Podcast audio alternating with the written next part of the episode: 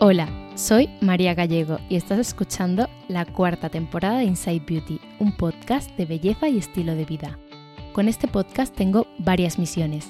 Contagiaros de mi pasión por el mundo de la belleza y el bienestar. Dar recomendaciones honestas sobre productos cosméticos para que podáis hacer las mejores compras. Informar acerca del mundo de la belleza o la cosmética con auténticos expertos y por supuesto que disfrutéis escuchándolo tanto como lo hago yo cuando lo preparo. Me encanta viajar, así que pase lo que pase y esté donde esté, mis acompañantes tendrán que esperar en la puerta de una perfumería con más de 100 años, un concept store o un templo beauty, una farmacia o el equivalente al corte inglés para que pueda comprar y encontrar nuevas marcas y productos. En esta nueva temporada tengo algo para todas las que apoyáis el podcast desde el principio o lo habéis conocido recientemente y estáis ya al día. Después de cada episodio podréis recibir las notas y recomendaciones del podcast con algo de info extra en vuestro email si os suscribís a mi nueva newsletter de pago. En cada episodio os dejaré enlace para que podáis suscribiros al mejor precio. Como sabéis, Inside Beauty es un podcast independiente financiado por mí y necesito vuestro apoyo para poder seguir haciéndolo. También puedes seguirme en mi cuenta de Instagram, arroba Inside Beauty Podcast, donde comparto a menudo con vosotros mi día a día, mis aliados cosméticos y mucho más. Recuerda, cada 15 días, miércoles, nuevo episodio de Inside Beauty, un podcast de María Gallego. Gracias por escucharme.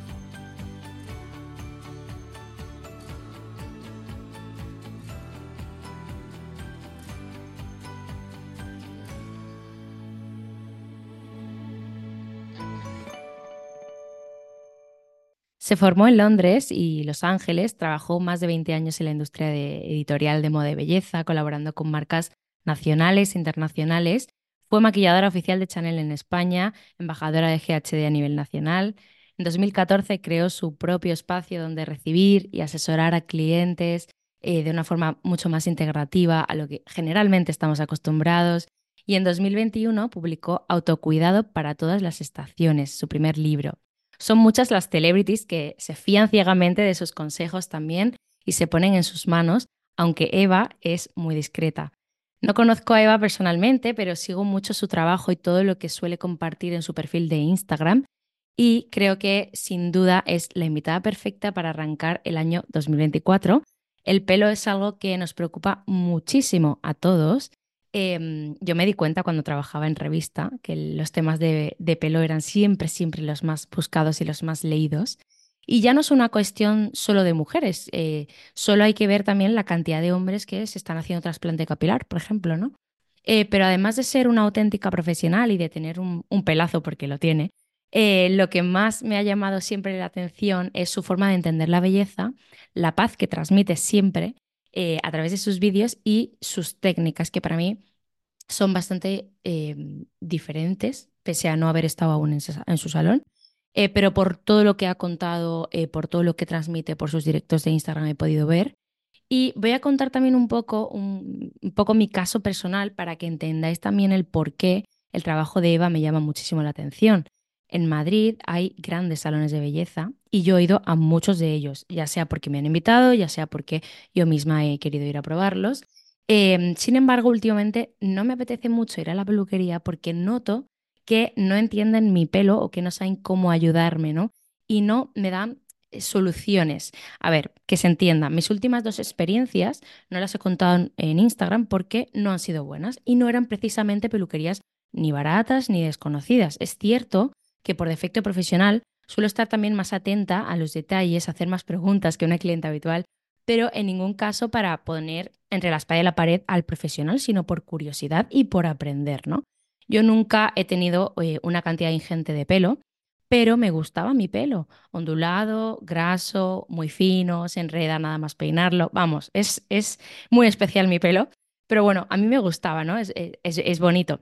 Y a raíz de una cirugía el cabello se me empezó a caer bastante y de hecho eh, ya empecé a prevenirlo previamente tomando cápsulas y haciendo un poco de, bueno, más hincapié en el cuidado capilar, pero ahora tengo la mitad de pelo que antes y obviamente en una peluquería eh, no lo pueden multiplicar. O sea, siempre lo he dicho en el podcast, eh, tú tienes que aceptar también el, tipo de piel que tienes y, y, el pelo que tienes, pero em, a no ser que sea, o sea, bueno, a no ser que sea con extensiones, pero sí siento que no entienden cómo es mi pelo ni saben decirme cómo cuidarlo. Y, y esto último, pues me enfada mucho, ¿no? El último tratamiento que me hice me ha estado dando muchísimo, eh, muchísima grasa de lo que habitualmente tengo, cuando me dijeron que esto no iba a ocurrir en ningún caso. Es decir, me lavaba el pelo por la mañana y ni siquiera salía de la ducha con el pelo limpio porque una vez se secaba ya parecía que estaba mojado sin estarlo. Y además ya no solo era una cuestión de, la raíz, sino que además se había extendido a medios y puntas. Así que además de tener que ponerme urgentemente en manos de Eva, que lo tengo que hacer en cuanto en cuanto llegue a Madrid, quiero que hoy nos cuente cómo evalúa ella cada caso, qué errores cometemos frecuentemente, qué trucos virales no sirven absolutamente para nada, que esto también es algo que viene muy mal de las aplicaciones como TikTok, ¿no? Que, que a veces se viralizan cosas que no eh, son verdad eh, o que no están contrastadas por la ciencia y cómo ella aborda también cualquier tipo de problema capilar, que esto eh, me interesa muchísimo. Bienvenida Eva al podcast, perdona por este, introducción, esta introducción tan larga, pero estoy contentísima de que inaugures el 2024 en Inside Beauty. Bueno, María, menuda introducción. Es un placer enorme estar aquí y es un honor ser la primera invitada en este 2024. Me hace una ilusión tremenda. Ha sido una delicia escucharte, la verdad.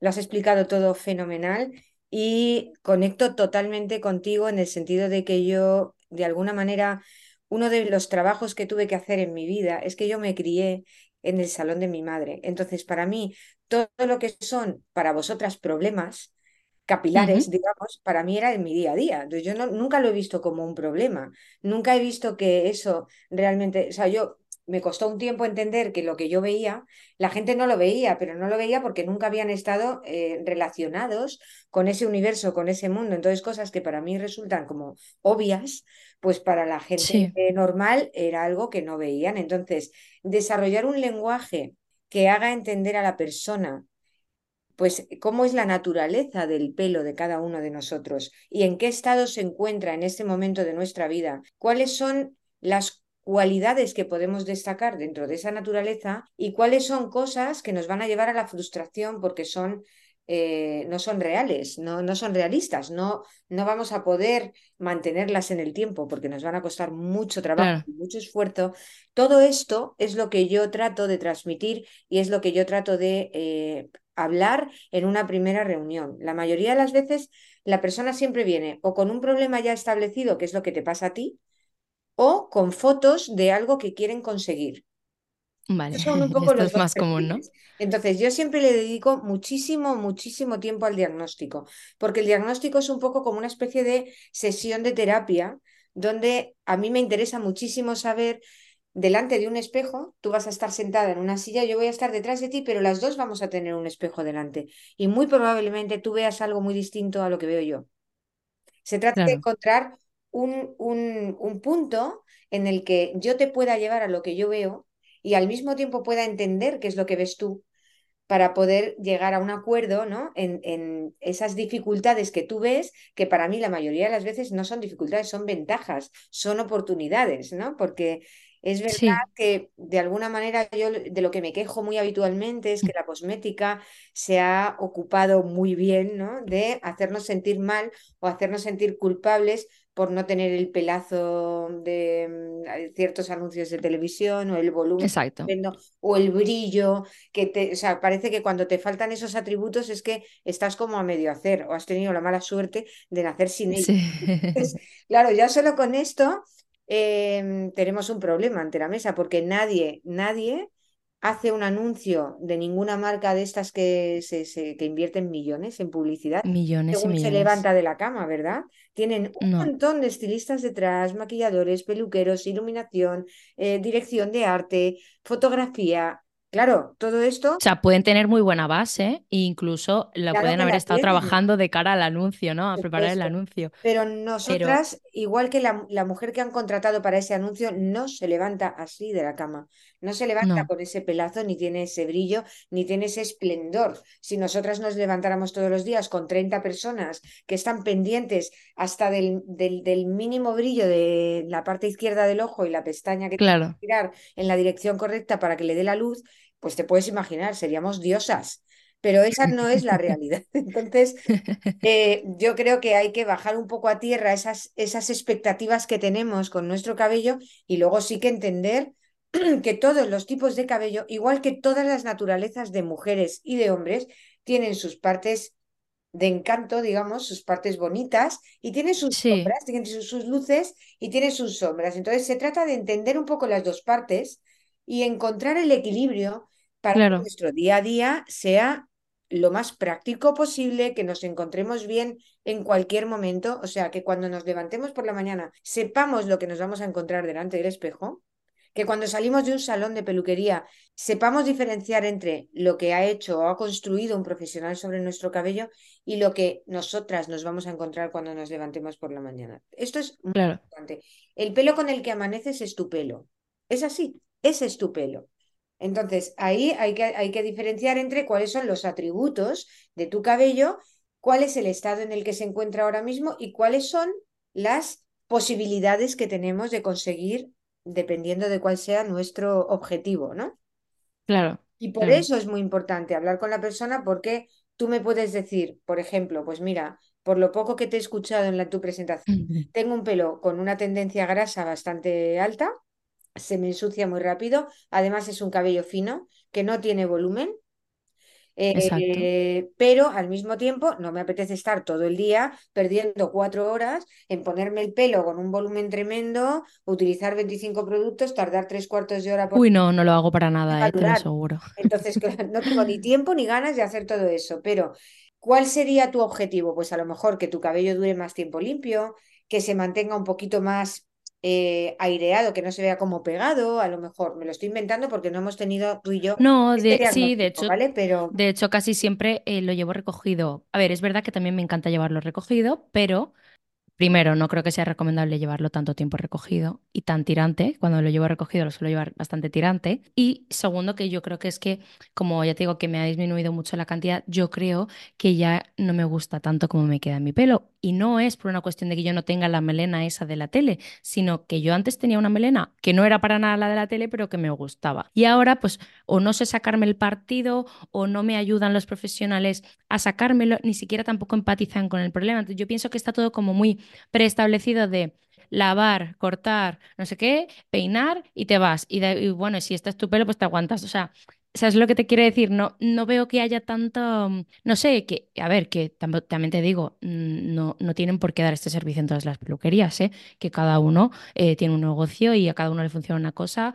Y oye, si a la gente general le va bien así, pues perfecto. Pero en mi caso, no me ha ido bien así. Entonces es lo que yo he hecho un poco en falta, ¿no? Yo no quiero tener eh, el melenón de mm, Penélope Cruz ni de no sé qué actriz, sino simplemente a aprender un poco a cómo cuidarme el pelo ahora que lo tengo de otra forma, que ha cambiado, cómo lo puedo mejorar, cómo puedo no maltratarlo, ¿no? que también es importante, eh, si hay pasos que necesito realmente o pasos que en realidad estoy haciendo y que no me valen para nada, que esto también lo hacemos mucho porque lo vemos aquí o lo vemos allá, y entonces hay mucha gente que hace unas rutinas, igual que en la piel, ¿no? que hace unas rutinas larguísimas, pero no están viendo resultado en ningún momento. Mira, por un lado, eh, tú me estás diciendo, por, por ejemplo, que pasas mucho tiempo con el cabello recogido. No es malo recogerse el cabello, sí que puede ser malo llevarlo muy tirante y hay trucos que puedes hacer para eliminar esa tensión.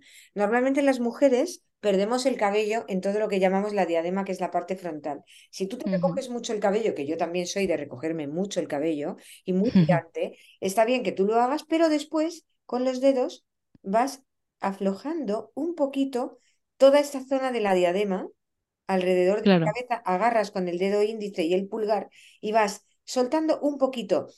Visualmente no se va a notar porque es algo muy, muy ligero, pero elimina la tensión en esa zona que digamos es más delicada y eso lo puedes hacer. Y también utilizar gomas que no sean muy, muy marcadas ni muy finas para que no te partan el cabello. Eso en cuanto a llevar el pelo recogido. Después, hay que tener muy, muy en cuenta con qué nos estamos lavando el cabello.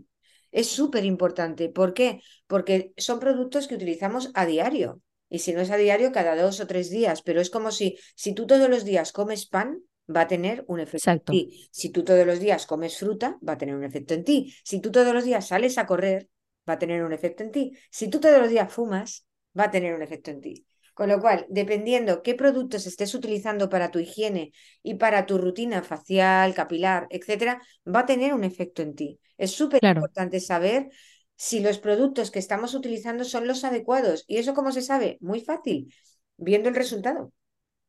Quizás en un solo lavado es muy complicado, pero en cuanto lleves una semana utilizando un producto, vas a saber si es bueno para ti, si es bueno para tu pelo, si es bueno para tu piel, si es bueno para tu cuerpo, enseguida lo vas a saber. O sea que no es, realmente no es tan complicado, es escuchar un poco y ver si estamos consiguiendo los efectos que deseamos. En tu caso, que limpie muy bien, porque todos los cabellos que tienen tendencia seborreica, como el, el, digamos que el organismo produce más sebo del habitual, ese sebo se queda alrededor de la cutícula del cabello, en lo que es el, folículo piloso, y deja esa sensación de cabello pesado, manchado, grasiento, ¿no? Entonces tenemos que buscar productos que eliminen eso de una manera sana, sin perjudicar el pH del cuero cabelludo. Ese es un poco el objetivo.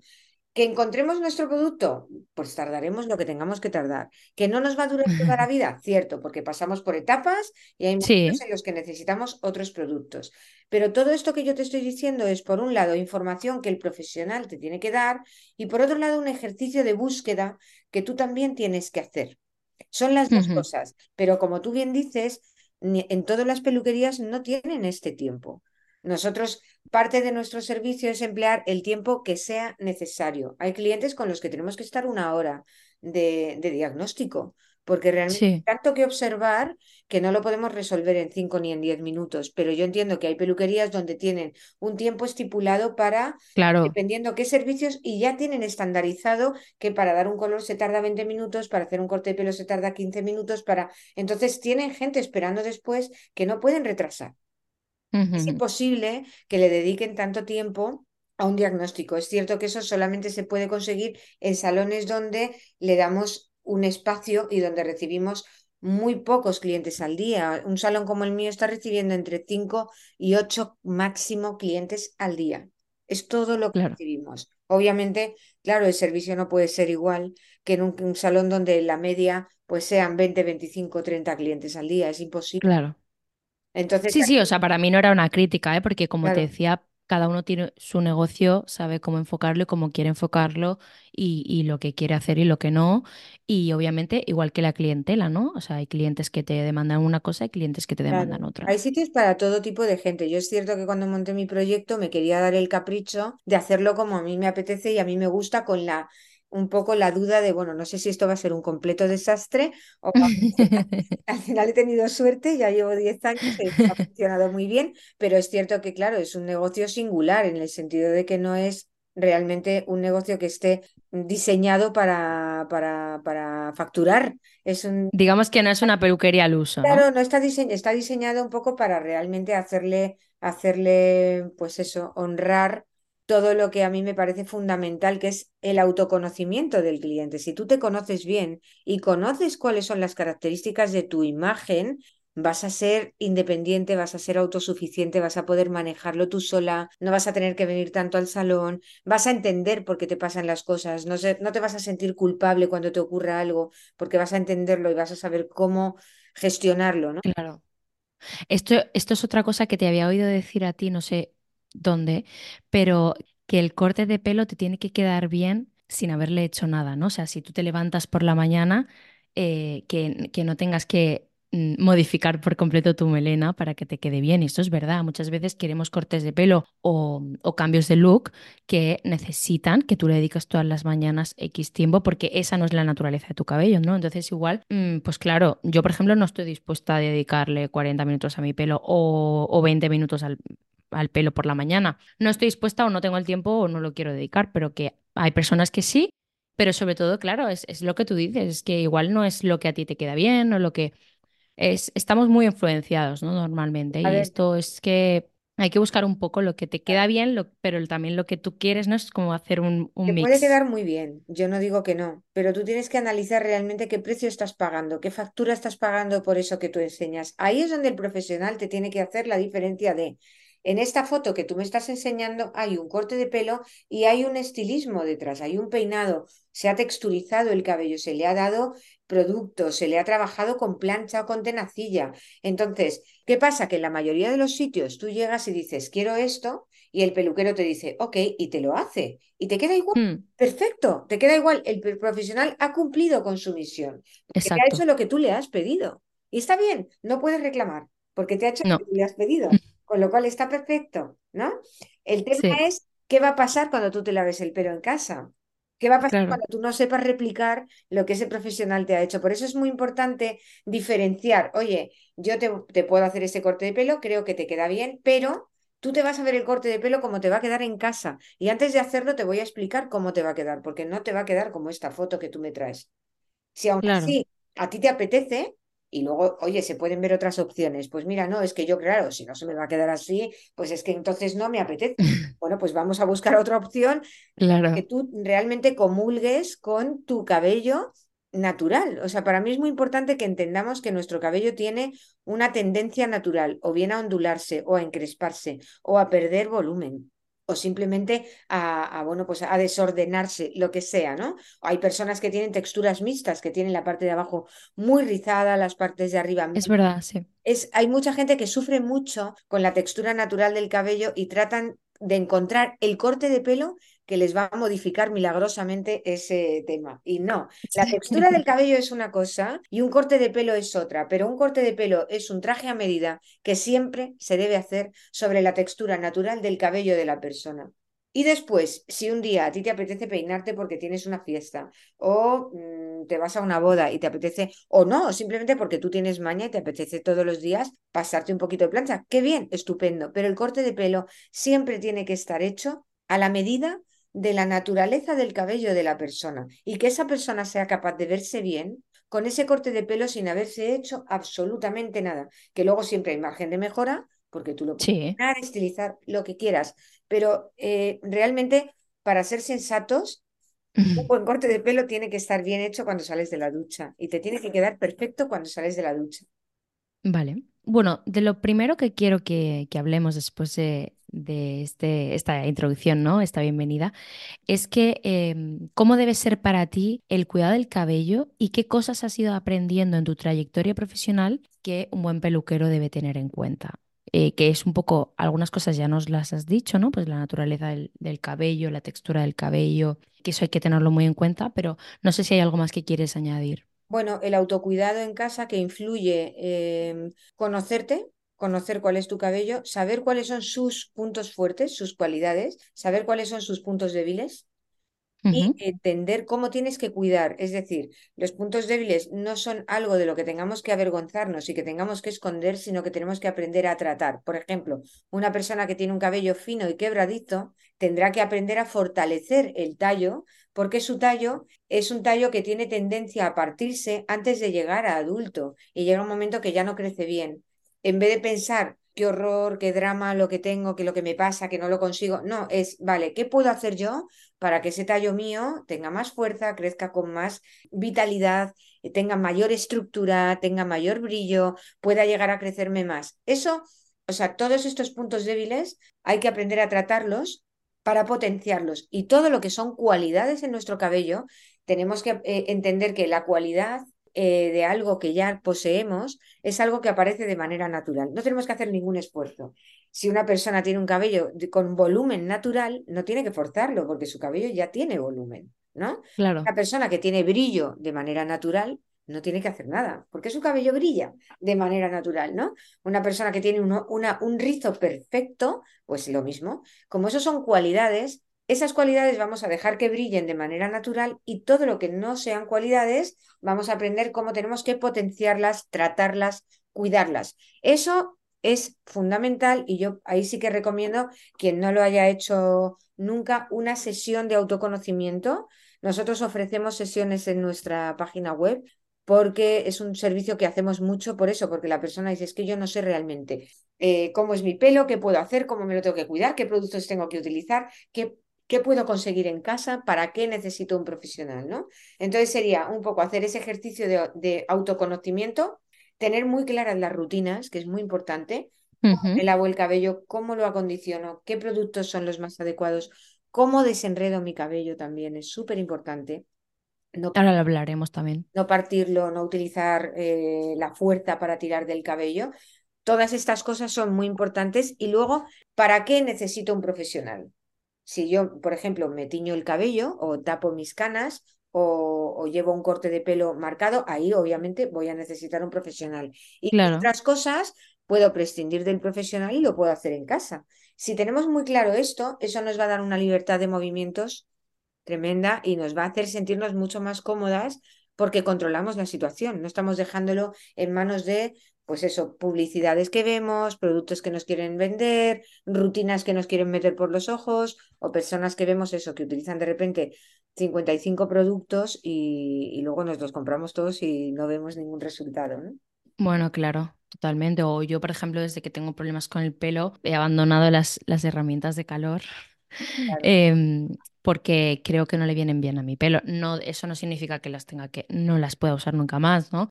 pero em, yo creo que en mi pelo sería letal utilizarlos a diario, porque al final estaría machacando mucho mi cabello y si mi, cabello ya de por sí me está dando problemas, pues si yo estuviese empeñada todo el día en tener el pelo liso, por ejemplo, que mi pelo no es liso, pues, eh, pues estaría, pues eso, ¿no? Eh, estaría teniendo un problema, pero sigue habiendo mucha gente que, como dices tú, ¿no? Que, que no sale a la calle sin, em, sin el pelo liso, que no sale a la calle sin haberse hecho no sé qué. Pues igual que gente que no sale a la calle nunca sin maquillar, ¿no? Entonces tienen como sus rutinas hechas, pero igual está bien también cuestionarse un poco a veces si quieres eh, emplear ese tiempo en las rutinas, eh, si te merece la pena y, bueno, y, el, eso, el, que te lleve tanto tiempo o el que te maltrates de aquella manera el pelo, eh, pues al final también, también influye, ¿no? Em, ¿Cómo debe ser para ti idealmente el cuidado del cabello a diario? Para casi todo el mundo. Vamos a poner que esto es un caso difícil porque eh, todo el mundo necesita rutinas diferentes, ¿no? Pero bueno, más o menos. Em, me refiero a pues cómo debe ser el lavado, cómo eh, si hace falta acondicionador o mascarilla, si no, em, si depende de, qué tipo de pelo es, ¿no? Sí se pueden dar unas, unas pautas que sirven un poco en general para todo el mundo. Lo primero sería saber cuál es nuestro champú, Dependiendo si una persona se tiene que lavar el cabello todos los días, que esta es una pregunta también muy habitual. Yo tengo una amiga francesa que me ha dicho que no me lave nunca el pelo, que yo me lo deje, que a partir de los dos meses el pelo ya eh, se, como que se autolimpia.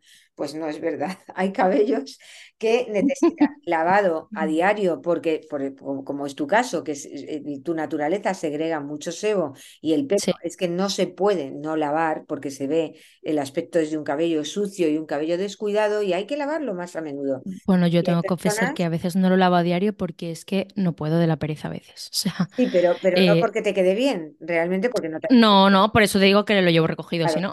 Yo, sin embargo, te puedo, os confieso que yo me lavo el cabello cada 8 o 9 días, o sea. Yo el cabello... Mi madre también, ¿eh? Sí, es que el pelo no se ensucia, o sea, me lo lavo. Que yo le digo, mamá, pero que, ¿cómo lo, pero mamá, por favor, ¿cómo puedes hacer esto? ¿No? Y, pero me dices que no, no se me ensucia ahora mismo en esta etapa de mi vida, no se me ensucia. Entonces va a la peluquería y vuelve a ir cuando lo tiene sucio, entonces se lo lava siempre en la peluquería y se lo, se lo cuida y, ya está. Claro, yo el pelo me lo lavo eso cada ocho días, nueve días a veces, ¿no? Y es que no Fíjate. es un cabello que como es muy seco, pues no se ensucia. Entonces, y entre medias del que se lo lava todos los días y la que como yo se lo lava pues cada ocho o nueve días, hay un amplio espectro ¿no? de personas que se lo lavan día sí, día no, cada dos días, dos días. Cada dos días. Etcétera. Entonces, hay que encontrar el champú que nos va bien eso es súper importante. Y luego hay que entender que el cabello, cuando nos lo lavamos con champú, aplicamos el champú en el cuero cabelludo y lavamos el cuero cabelludo con champú. El champú que escurre por el resto del cabello eh, es suficiente para limpiar el tallo. No hay que poner champú en el tallo, frotar el tallo, porque eso deteriora la calidad de la cutícula del tallo del cabello, con lo cual el producto, el champú, se coloca únicamente en el cuero cabelludo, se frota bien el cuero cabelludo, se masajea bien y después se aclara y con lo que va cayendo se nos está limpiando el tallo. Eso para todo el mundo. Después, las personas que tienen el cabello largo o medio, es decir, cuando tienes más de 20 centímetros de, cabello, eh, ya hay una diferencia muy marcada entre el cabello que nace que el cabello, digamos que un cabello es joven cuando está en la raíz, es un cabello, o sea, perdón, es un cabello bebé cuando está en la raíz, es un cabello joven cuando está alrededor de los 20-25 centímetros y de ahí para abajo ya es un cabello eh, maduro, anciano. ¿Por qué digo esto? Porque la parte de aquí abajo la parte de la punta del cabello, en un cabello largo como el mío, por ejemplo, pues a lo mejor hace cuatro o cinco años que fue cabello joven, ¿no? Esta punta ha pasado por muchísimos eh, deterioros, ¿no? Entre lavados, eh, desenredados, tintes, playas, piscinas, cloros, etcétera, sol, baños de sol. Claro. Entonces, hay que diferenciar entre cómo tratamos el cuero cabelludo con toda esta parte joven de cabello y qué vamos a hacer con nuestro tallo, porque el cabello se alimenta desde la raíz de los nutrientes que trae la sangre al cuero cabelludo. De ahí se alimenta nuestro cabello, pero cuando un cabello es muy largo, esos nutrientes no alimentan igual toda la parte joven del cabello que toda la parte que ya es más madura o anciana. Por eso en esta parte de abajo es nuestra responsabilidad mantener unos niveles adecuados de hidratación, mantener unos niveles adecuados de elasticidad para que ese cabello nos pueda aguantar más tiempo, esté más resistente, esté más brillante, esté más sano, ¿no? Por eso es verdad que todo lo que es hidratación y nutrición se aplicaría en medios y puntas.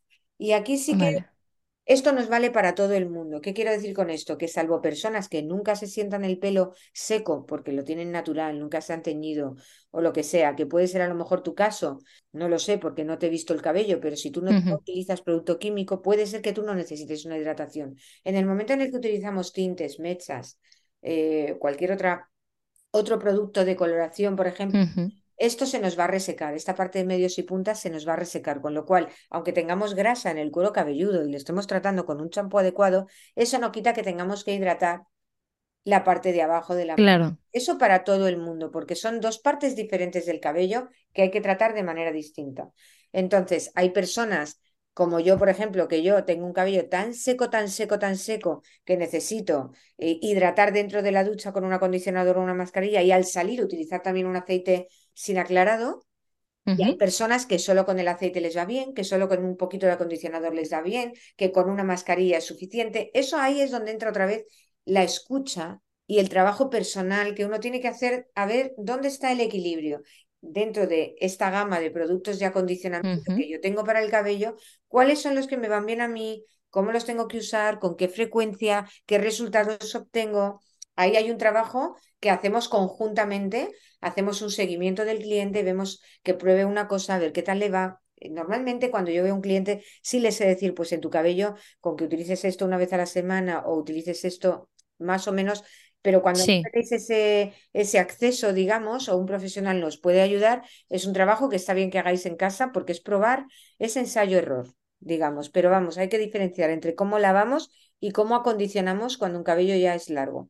Cuando ya salimos de la ducha, desenredar el cabello, súper importante cómo lo hacemos para todo el mundo. El tallo es como un collar o como una madeja de cashmere, yo siempre pongo esos ejemplos, y no debemos tirar hacia abajo por muy flexible que sea un cepillo o muy púas anchas que tenga un peine.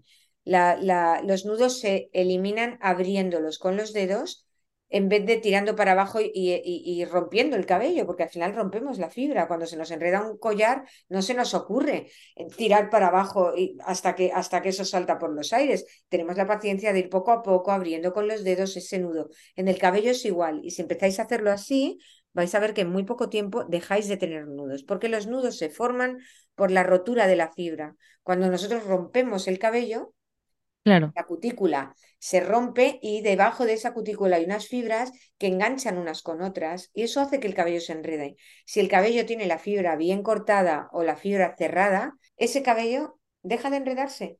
Hacer la prueba y veréis cómo funciona así.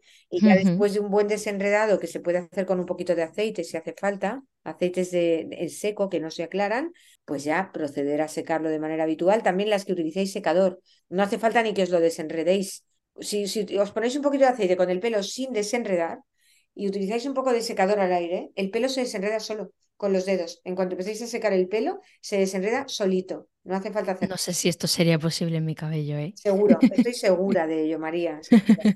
O sea, nos lo apostaremos. Qué locura, sería una maravilla. verás como si tú haz la prueba.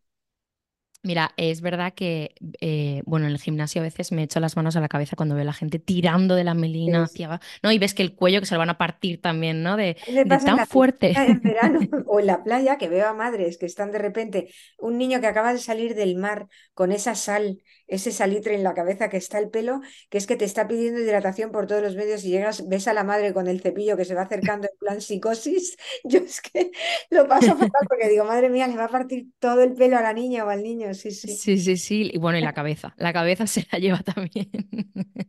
Es verdad, sí, sí, sí. Oye, Eva, y aprovecho para preguntarte, el desenredado, he escuchado millones de, de teorías por ahí, desde que si hay que desenredarlo antes de lavar el pelo para que luego haya menos nudos, eh, desenredarlo después, desenredarlo después, pero una vez seco.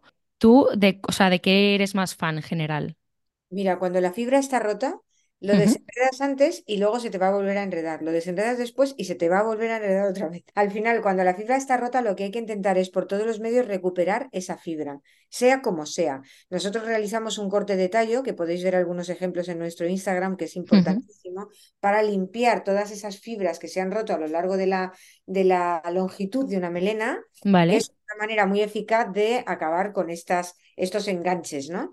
Lejos de eso, o sea, tú no vas a evitar, si un cabello está roto, no vas a evitar que se enrede hasta que recuperes la fibra. Eso es así. Yo, por ejemplo, como ejercicio de, de, de limpieza, yo que tengo tendencia a que se me caiga el pelo bastante y es constante en mi caso, o sea, no, es, no va por temporada, sino que es bastante constante si me cae y es, y es escandaloso porque tengo un cabello muy fuerte, tengo mucha cantidad. Yo sí que le pego un buen cepillado al cabello antes de ducharme porque así voy a perder menos pelo en la ducha y va a ser más fácil, ¿vale? Pero uno puede cepillarse el pelo todas las veces que quiera, no está reñido y no tiene nada que ver con, dese- con desenredar el cabello.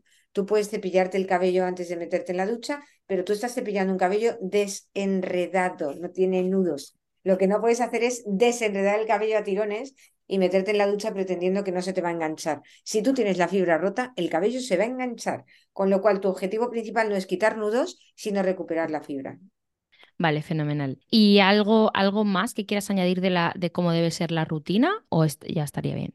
Eh, la rutina luego yo diría, pues quizás que hay personas, por ejemplo, las personas que tienen un cabello rizado natural o ondulado, se quejan de que tienen mucho frizz Sí. Que muchas veces se lo manipulan, lo tocan mucho y lo secan incluso cuando está el, el cabello húmedo. En un cabello que es ligeramente ondulado o que tiene un poquito de frizz, hay que dejarlo secar en paz, sin tocar, porque el pelo se enfada cuando se está secando. O sea, son cabellos que necesitan secarse sin tocar, pero sin tocar me refiero a no tocarlo absolutamente nada. O sea, te secas, te eliminas la humedad con la toalla, te pones un poquito de aceite o un producto para, para, para potenciar tu rizo, lo que quieras, y no se vuelve a tocar el cabello hasta que está 100% seco. Una vez que está 100% seco, tú te puedes poner boca abajo, moverlo con las manos, abrirte las ondas un poco, meterte una tenacilla en algunas partes, lo que quieras, pero ya el 90% del frizz lo has eliminado dejándolo secar de manera natural.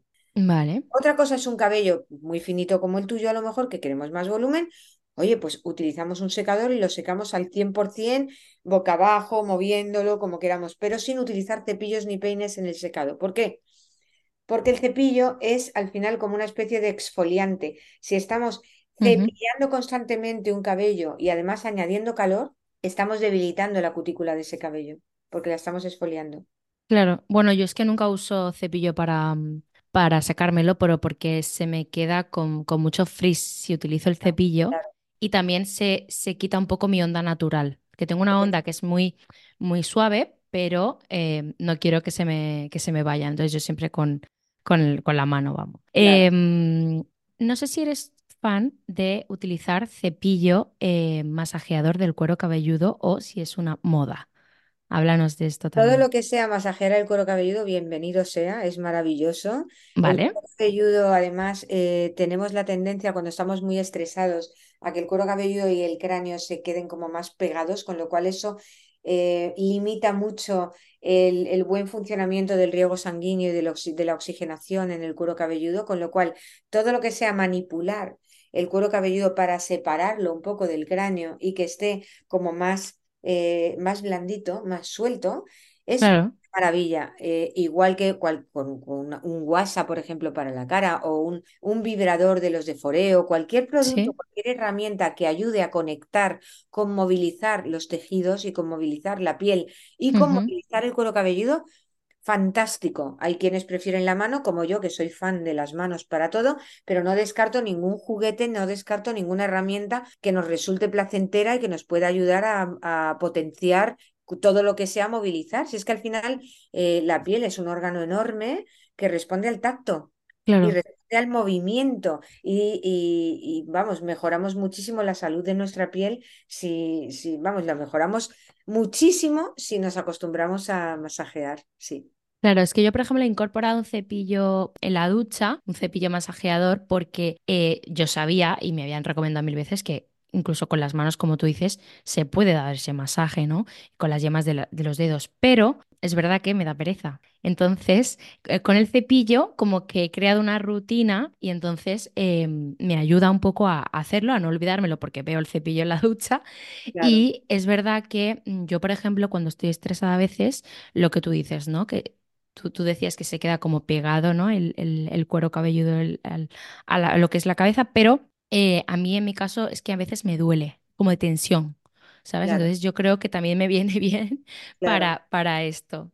A veces duele porque hay un poquito de inflamación también en el cuero cabelludo y eso tira, pega tiranteces y eso duele. Entonces está muy bien conectar con, con, con el masaje desde la parte más del autocuidado, no desde la exigencia, no desde, eh, porque si tú te masajeas vas a conseguir una piel más firme, No, no, conseguir no, que te salga un pelo más fuerte. No lo hagamos desde ahí porque estamos añadiéndole una exigencia, ¿no? O un resultado que queremos ver. Es mejor conectar desde la necesidad de cuidarnos un poco y de darnos un poco de placer a través de, pues eso, del tacto, del contacto, del masaje. Y yo sí lo considero fundamental. Y cualquier herramienta es bienvenida y es estupenda. ¿Y esfoliar el cuero cabelludo em, es, es importante? Depende en qué casos, depende en qué casos, claro. O sea, si tenemos un exceso de sebo como el tuyo, puede venir bien porque nos puede ayudar a eliminar una primera capa que nos permita después añadir ciertos nutrientes. Por ejemplo, en un, en un caso de un cuero cabelludo, pues ya muy seco o muy descamado, con una descamación, una dermatitis, pues un exfoliante quizás no sea lo más adecuado. O sea, que sí que hay que ver un poco en qué casos sí, en qué casos no.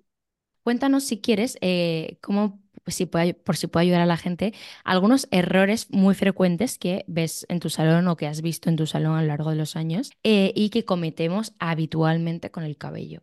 Bueno, yo creo que lo que más me llama la atención es la, la, digamos que la fea costumbre de analizarnos por partes. Las mujeres se sientan delante del espejo y empiezan, es que tengo el pelo, o sea, vienen diciéndote lo que tienen, pero de una manera negativa, ¿no?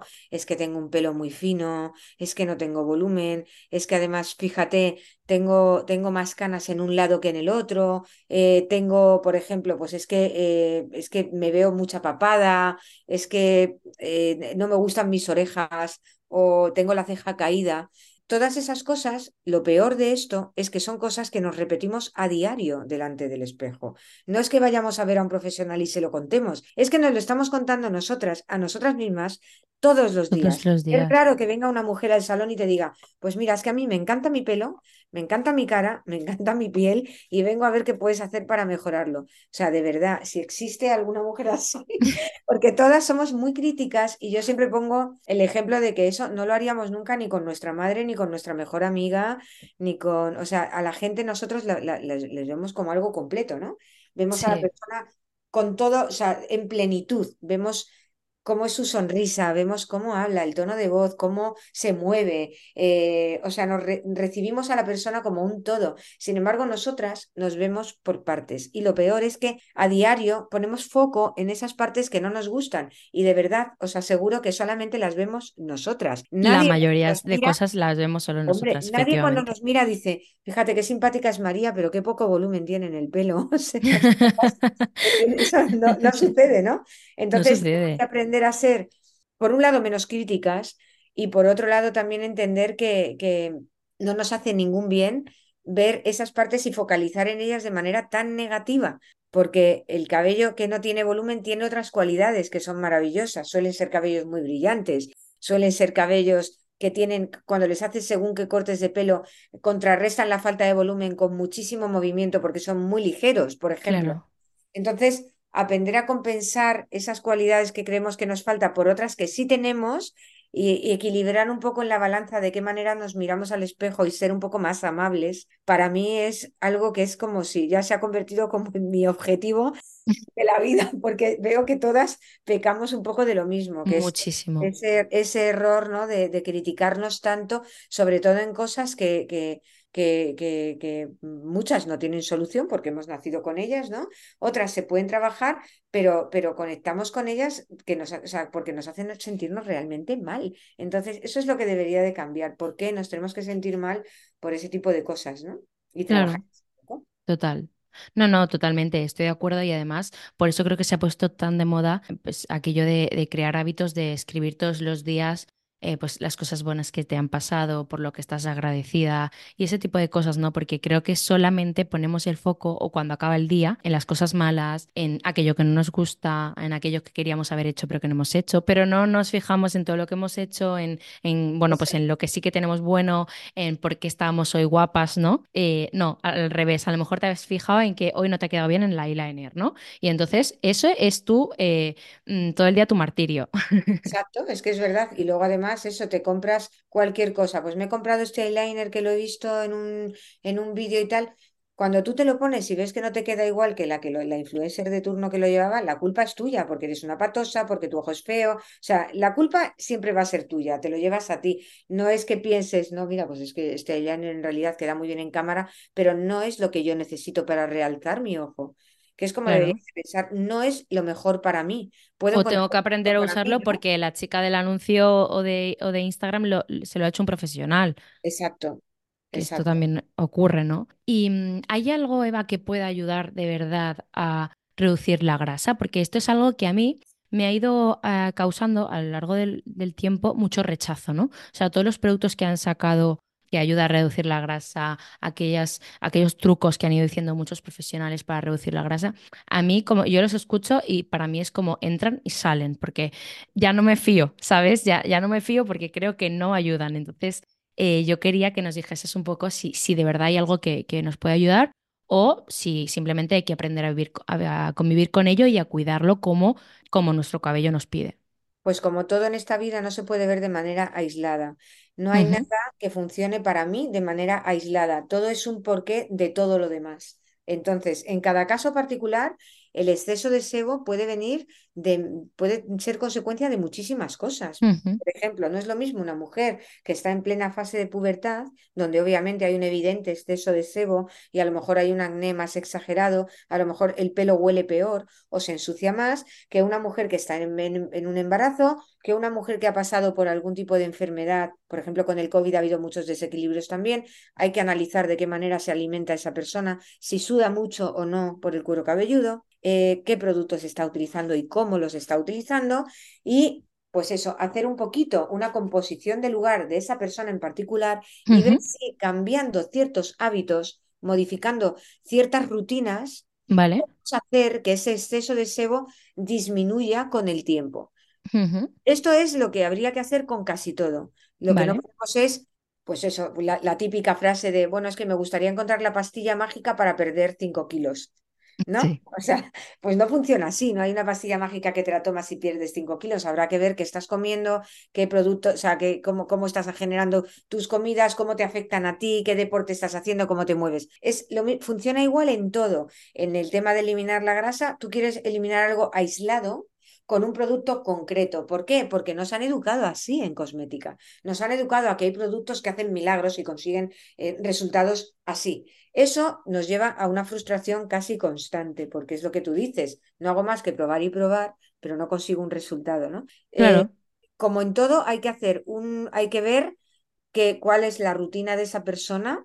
Uh -huh en muchos aspectos, en muchos aspectos, incluso, incluso en las horas de sueño, en cómo se lava el cabello, qué tipo de productos utiliza, cuántas veces se ducha, eso, qué, qué deporte hace, cómo suda, o sea, son un montón de cosas que hay que analizar para ver de esas cosas cuáles podemos modificar y de esas cosas modifica, de que modificamos, qué otras cosas podemos añadir y qué impacto va a tener eso en el día a día de esa persona. Pero cuando hay una consecuencia, esa consecuencia no depende de un producto que la va a eliminar. Normalmente esa consecuencia tiene que ver mucho pues, con, el resultado de varias cosas que han llevado a, que esa consecuencia exista.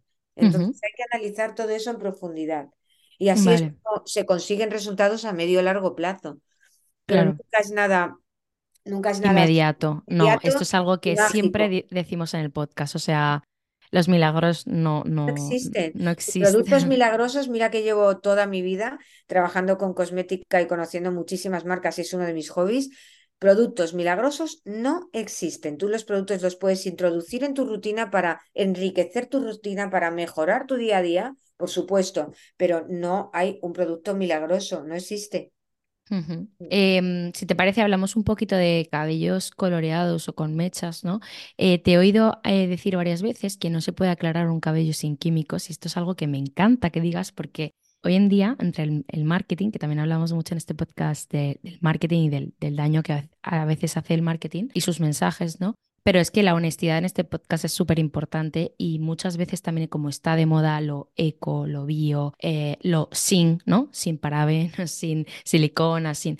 Entonces, em, me parece muy importante que, digas esto, ¿no? Porque, oye, pues no pasa nada, ¿no? O sea, si tú te quieres eh, colorear el cabello, darte un tinte o lo que sea, pues es importante que sepas que no se puede aclarar sin productos químicos y que no pasa nada, que los químicos se pueden usar y que, y que no hay ningún problema en ello, solamente hay que saber cómo cómo, cuándo, con, un especialista, ¿no? Y todo esto. Pero cuéntanos un poco cómo haces tú la coloración, qué tipos de coloración tenemos. Me pareció muy interesante ver eh, un vídeo tuyo que explicabas también que no hay por qué usar el tinte que usamos en la raíz en todo el cabello. Esto era la primera vez que yo lo escuchaba. También es verdad que yo no me tiño, nunca me he teñido, entonces eh, no tengo tampoco por qué saber tanto de esto. La gente que sí se tiñe habitualmente o se da mechas, pues sí que sabrá un poco más, pero, pero, me pareció interesante, ¿no? O sea, ese, mm, ese, pues, eh, bueno, esta forma de, de, hacerlo tuyo. Pues mira, yo te explico. La coloración, la diferencia esencial entre una coloración química y una coloración natural es que la coloración química perfora el cabello para conseguir un resultado y la coloración natural envuelve el cabello sin necesidad de eh, eliminar eh, la naturaleza de ese cabello. Si, por ejemplo, me llevo a la cabeza, imaginaos esos lápices, esos lapiceros de toda la vida que son de color amarillo, como, como, como si fuera un hexágono, ¿no? Sí. Son todos de color amarillo lacado. Imaginamos que eso es, el es un pelo. Si nosotros quisiéramos, llega una clienta y nos dice, yo quiero el cabello blanco, ¿vale? Yo quiero el cabello blanco, no pensemos en tintura, pintura Titan Lux que pintaría todo por encima del lápiz y conseguiríamos el resultado que queremos, ¿no? Pero si lo que queremos es eh, conseguir un color de, lápiz blanco, vamos a tener que lijar, romper esa estructura amarilla, la vamos a tener que romper y ahí dentro vamos a meter como una especie de, de coloración que va a darnos ese color blanco. Cuando nosotros hacemos eso una sola vez, queda fenomenal porque el cabello está como más ligero, le hemos quitado una capa, entonces el cabello está como más ligerito, está como, como suelto, bonito, ¿no? Y eso sería una coloración química, ¿vale? Una coloración natural, no quitaríamos ese amarillo esmaltado y pondríamos por encima un barniz. ¿Qué significa esto? Que el barniz, como el nombre indica, siempre tiene un punto transparente, tiene un punto como, de, como si fuera un esmaltado, pero no es una pintura de Titan Lux, porque nos daría mucho peso al pelo y lo dejaría opaco. Entonces, ese punto transparente puede de alguna manera bajarnos a lo mejor el amarillo a un mostaza o a un marroncito, si el barniz es de un color como acaramelado, nos va a bajar un poco eso, pero siempre se va a ver ese amarillo por debajo. Vale. Va a tener ese, ese efecto como más eh, más barnizado. No sé si hasta ahí me estáis siguiendo con este ejemplo. Sí, sí, sí, sí, sí. Vale, entonces, si nosotros decidimos que lo que queremos es una coloración química y nos, vamos a raspar ese lapicero y a meter ahí el color que queramos meter, eso ya lo hemos hecho. Como ya lo hemos hecho, hemos transformado todo ese cabello, cuando a nosotros nos crece la raíz, nos crece de nuestro color. Y como vuelve a tener una cutícula completa, tenemos que volver a hacer ese ejercicio de raspado para volver a aclarar esa raíz. Si nosotros ese ejercicio de raspado y aclarado nos lo llevamos a lo que ya previamente ha sido raspado y aclarado, estamos deteriorando el cabello sin ninguna necesidad. Una y otra vez. cabello ya ha estado teñido, ya está teñido, ya está tratado, ya se ha aclarado. ¿Qué puede pasar con el tiempo?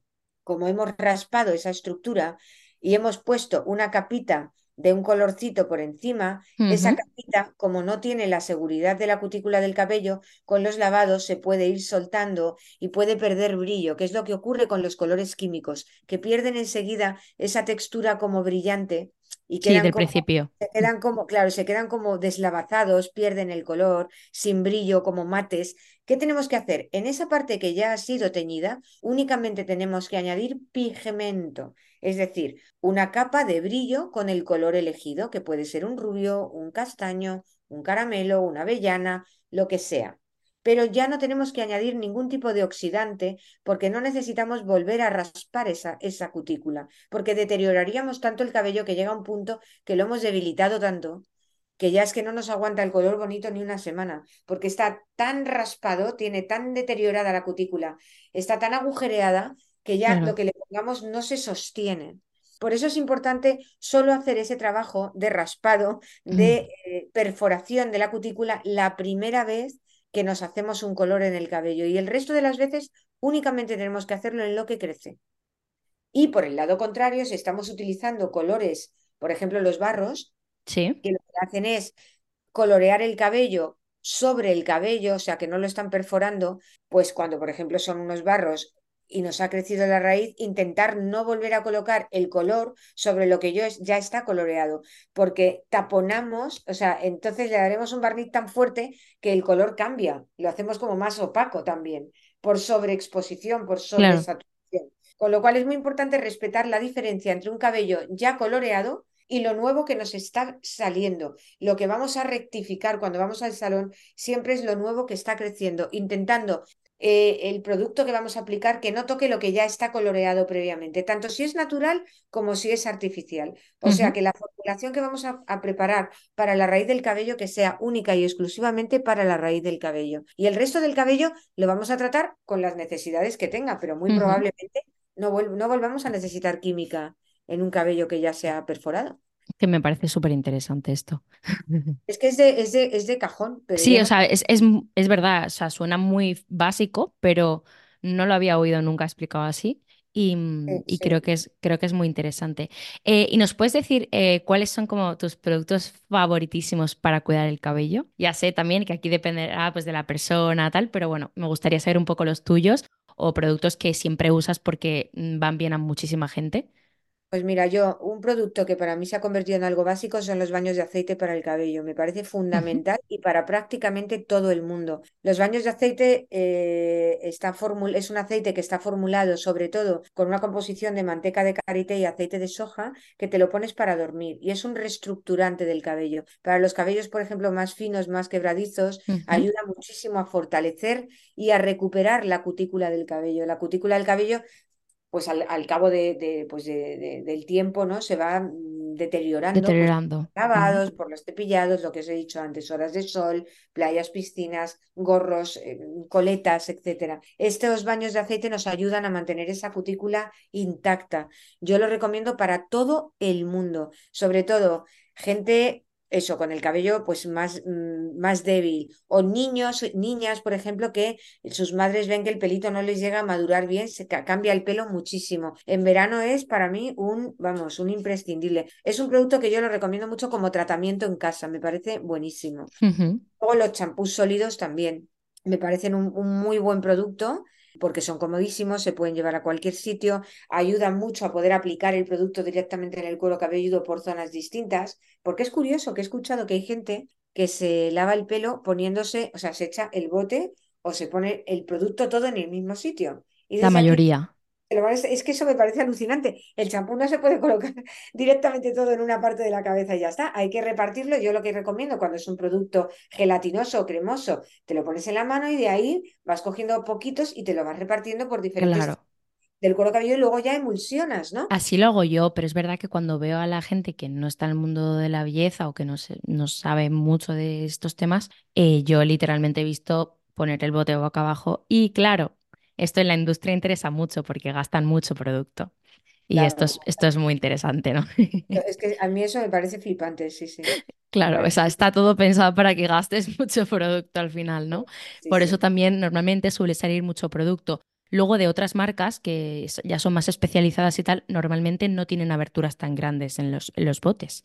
Claro, claro, exacto. Ya eso van yendo más pequeñitas, pero es importante, sobre todo, prestar atención cuando nos lavan el cabello en un salón, ver cómo lo hacen y aprender a llevárnoslo a casa, porque en un Claro, salón no te van a echar el, el, el, bote no. Entonces, eso es súper importante. Y luego todo lo que os he dicho antes, la, mm, la diferencia entre cómo tratamos el cuero cabelludo, cómo tratamos el resto de la melena, utilizar productos de, pues eso, eh, aceites en seco, que son aceites que no necesitan luego aclararse eh, acondicionadores y mascarillas, pero siempre teniendo en cuenta que esto es muy importante, porque hay gente que me dice, jo, es que te juro que utilizo los mejores productos, buenos acondicionadores, buenas mascarillas, utilizo buenos champús y mi pelo siempre está seco, enredado y encrespado. Vale, un producto cosmético, como puede ser un champú, una mascarilla, un acondicionador, no transforma el estado del cabello. Es decir, ¿nos va a ayudar a desenredarlo mejor? Por supuesto. ¿Nos va a ayudar a tener el pelo limpio? Sí. Pero si tenemos el cabello deshidratado o se nos enreda mucho, igual necesitamos un tratamiento específico para mejorar el estado de nuestro cabello en un momento determinado, porque no va a mejorar simplemente por utilizar buenos productos en el lavabo, porque mm, producto cosmético no tiene igual, no tiene poder para transformar el estado de un cabello. O sea que si tu cabello es encrespado o tu cabello es fino o tu cabello está deshidratado, tu cabello se enreda mucho, puedes mejorar el, el la experiencia de lavado, digamos, y te va a resultar más sencillo, pero no va a cambiar el estado del cabello. Eso también es muy importante. Eh, bueno, voy a aprovechar para preguntar también cómo se hacen los baños de, de aceite, porque yo creo que la gente puede confundir los baños de aceite en el cabello con el, aceite que tú aplicas a modo de acabado o de eh, producto de estilismo también. Sí, eh, los baños de aceite para la piel, para el cabello, son productos que yo he formulado para evitar el jabón en la ducha.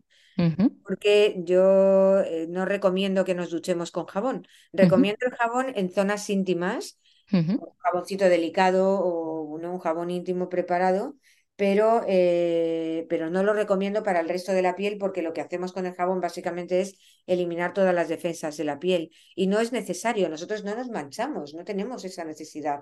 Incluso yo que hago deporte todos los días, que sudo por el cuerpo también, cualquier persona que haga deporte, Mm, es con el aceite se limpia, el aceite elimina todas las toxinas sin eh, romper nuestra, nuestro manto hidrolipídico, ¿no? Y ayuda a mantener las defensas de la piel que son tan necesarias para que mantengamos una piel saludable. Entonces, bueno, esta es la diferencia un poco. Son productos que se utilizan en la ducha como si fuera un gel. O sea, estás en la ducha, te humedeces la piel, utilizas un poquito de aceite, te lo pones en el cuerpo y luego te aclaras y te secas. Y no necesitas ya de esa manera utilizar ninguna crema hidratante ni utilizar nada para recuperar la suavidad que ya existe de manera natural en tu piel. En tu piel. Vale. ¿Y en el cabello? ¿Sería también a diario o no? No, los baños de aceite para el cabello se utilizan como máximo dos veces al mes. Se ponen para dormir o se ponen un par de horas un domingo, un día que estés en casa y luego se lava. Se pone sobre el cabello sucio, en seco, se ¿En hace todo el cabello? Todo el cabello. Si, si tienes problemas de dermatitis o descamación, caspa, eh, irritación del cuero cabelludo, inflamación, es un tratamiento espectacular para calmar y para estabilizar todos los problemas del cuero cabelludo. Y luego Vale. en el cabello lo que va a hacer es eso, pues potenciar un poco toda la naturaleza de la fibra de tu cabello, que se mantenga fuerte, elástico, que crezca bien. Y no hace falta hacerlo más de dos veces al mes, es Vale, suficiente. Perfecto. Yo creo que así va a quedar súper claro. ¿Y qué más consejos de autocuidado han sido para ti fundamentales em, en en toda tu trayectoria? Eh, ¿cómo pueden ayudarnos también en nuestro estado de ánimo, que alguna vez también has hablado de ello? Bueno, sí, un poco que compartas con nosotros alguno de tus secretos o rituales o trucos, ¿no?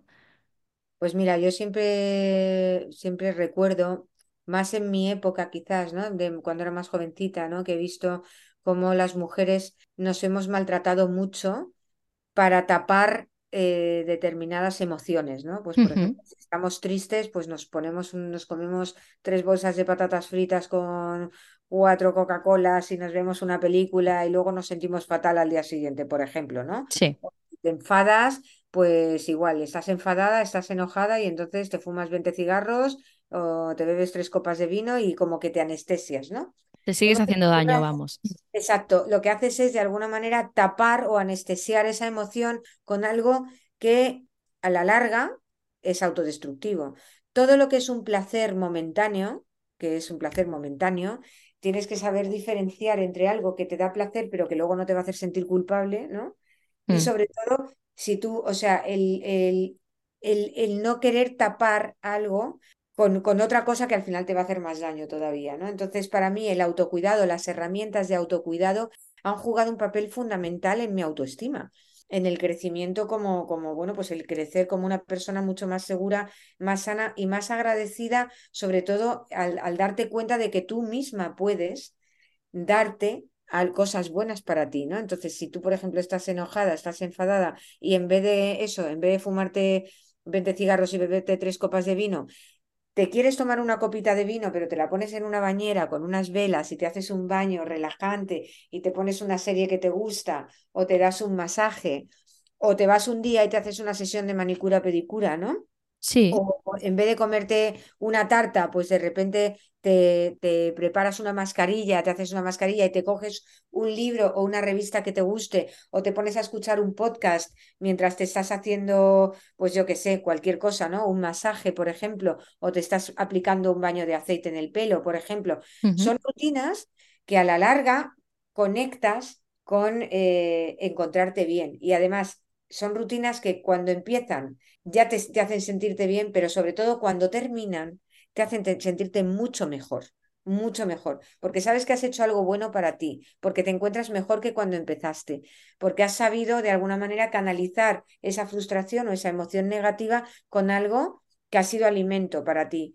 Y al final, para mí, todo lo que tiene que ver con el autocuidado o con la belleza que transmitimos al exterior tiene mucho que ver con cómo la cultivamos desde dentro. Entonces, es, maravilloso el maquillaje, son maravillosas las herramientas para cuidar nuestro cabello, pero si aprendemos a cultivarnos desde dentro, todo eso y aprendemos a conocernos bien, como os, he dicho antes, ¿no? A saber quiénes somos, cómo es nuestra naturaleza, cómo son nuestros ancestros, de dónde venimos, ¿no? Por qué hemos heredado según qué cosas, ¿no? Y aprendemos a verlo desde una mirada mucho más amable y a cuidar de ello desde un lugar más amable, sin tanta crítica nos ayuda muchísimo a estar mejor en nuestra piel. Y al Claro, final, creas tú tus propias rutinas. Es algo que va variando mucho de unas personas a otras. Yo, por ejemplo, a una de mis hijas le encanta darse baños y le encanta ponerse mascarillas. Y la otra conecta mucho más, pues, por ejemplo, a lo mejor con, con irse a dar un paseo con el perro, o pues a lo mejor hacerse la manicura y la pedicura, o alisarse, claro. que le encanta alisarse. Cada niña y cada mujer, cada persona, cada hombre, todos tenemos una naturaleza y una tendencia. Y explorarlas es maravilloso porque al final te lleva a un autoconocimiento y a un saber tú cuándo te tienes que dar esa paz, cuándo te tienes que dar esos caprichos, porque eso luego se refleja muchísimo en la persona. Y para mí eso yo creo que es un, un aprendizaje que me ha traído, me ha dado mucha satisfacción siempre. Qué guay, la verdad es que sí. Eh, yo creo muchísimo en el autocuidado, creo que es fundamental y a mí también me ha ayudado mucho y, mm, y me encanta que lo hayas compartido también con nosotras.